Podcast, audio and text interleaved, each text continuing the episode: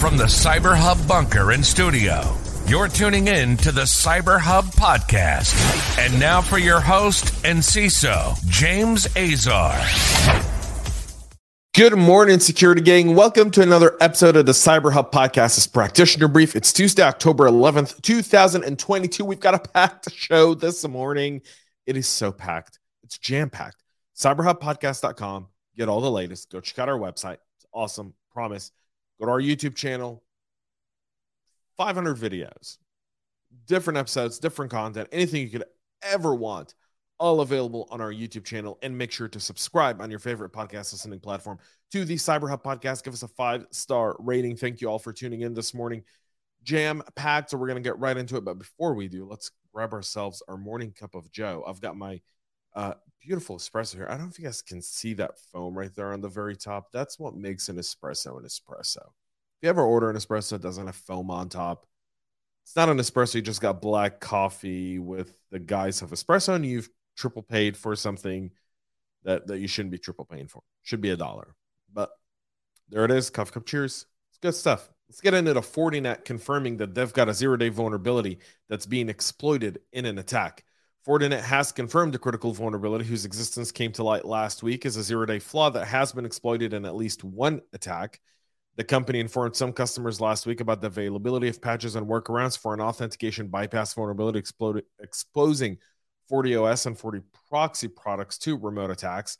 Track the CVE 2022 40684 can allow a remote unauthenticated attacker to perform unauthorized operations on, the targeted appliance admin interface using specially crafted HTTP or HTTPS requests. Fortinet on Monday made public an advisory for the CVE and warned that it's aware of one attack involving the exploitation of the zero day.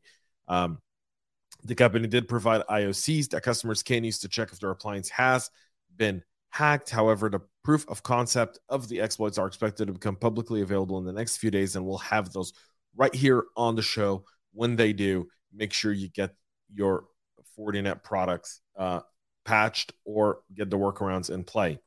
Researchers are warning of a new phishing as a service being used by cyber criminals. The um, phishing as a service toolkit called Caffeine is a way to scale up attacks and distribute nefarious payloads. The platform has an intuitive interface, comes at a relatively low cost while providing a multitude of features and tools to its criminal clients to orchestrate and automate core elements to their phishing campaigns, according to Mandiant.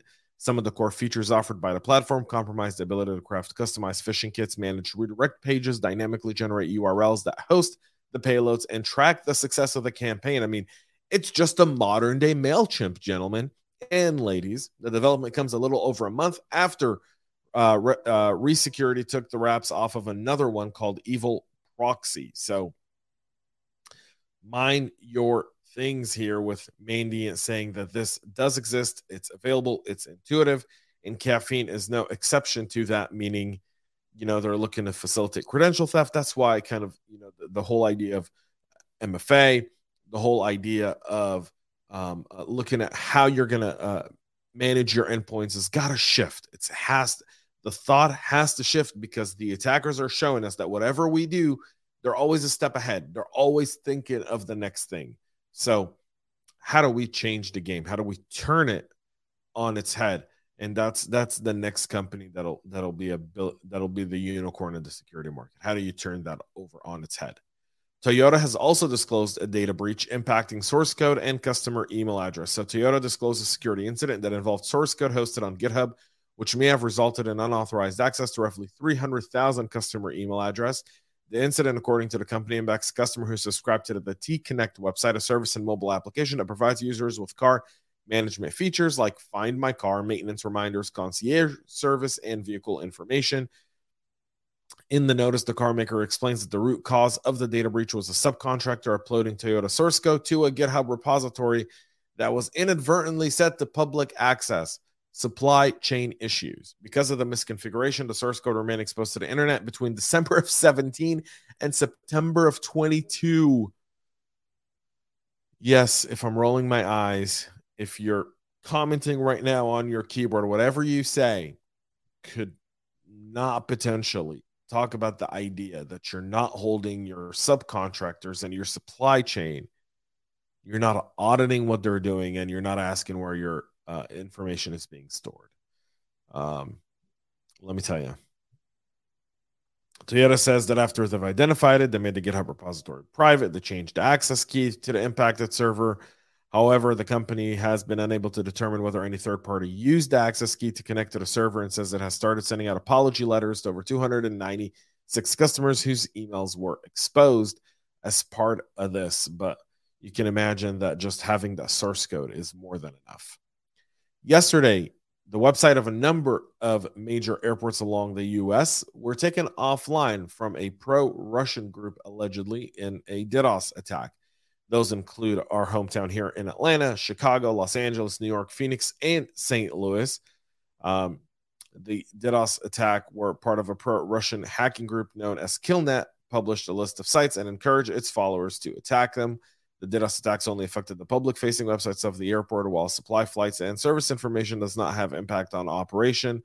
Hartsfield Jackson here in Atlanta said its website is up and running after an incident early this morning that made it inaccessible to the public. Killnet claimed responsibility last week for a number of attacks on U.S. state government websites as the war with Russia intensifies. Um, there's that. And finally, Wired did a whole write up on Joe Sullivan. And I'm not going to read you this write up. Links in the show notes. You guys can go read it. I'm going to give you my 60 second why this is wrong. So, one, they kind of make fun of the fact that we call ourselves cheap scapegoat officers or sacrificial officers. I've never heard sacrificial ones, but you know, whoever spoke to Wired or, or wherever Wired, the, the, the author of this one, uh, I believe this was written by, uh, let's see, who wrote this article for Wired? Uh, we'll find we'll find out here in a moment.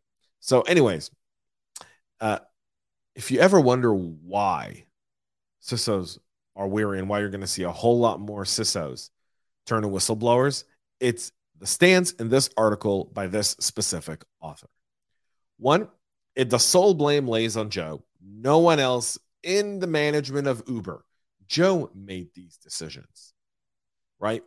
Um, Joe should have known better.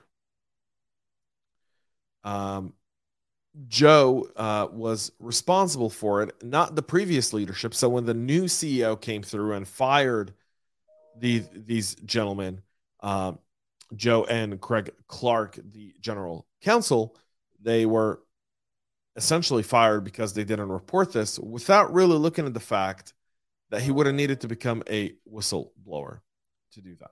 So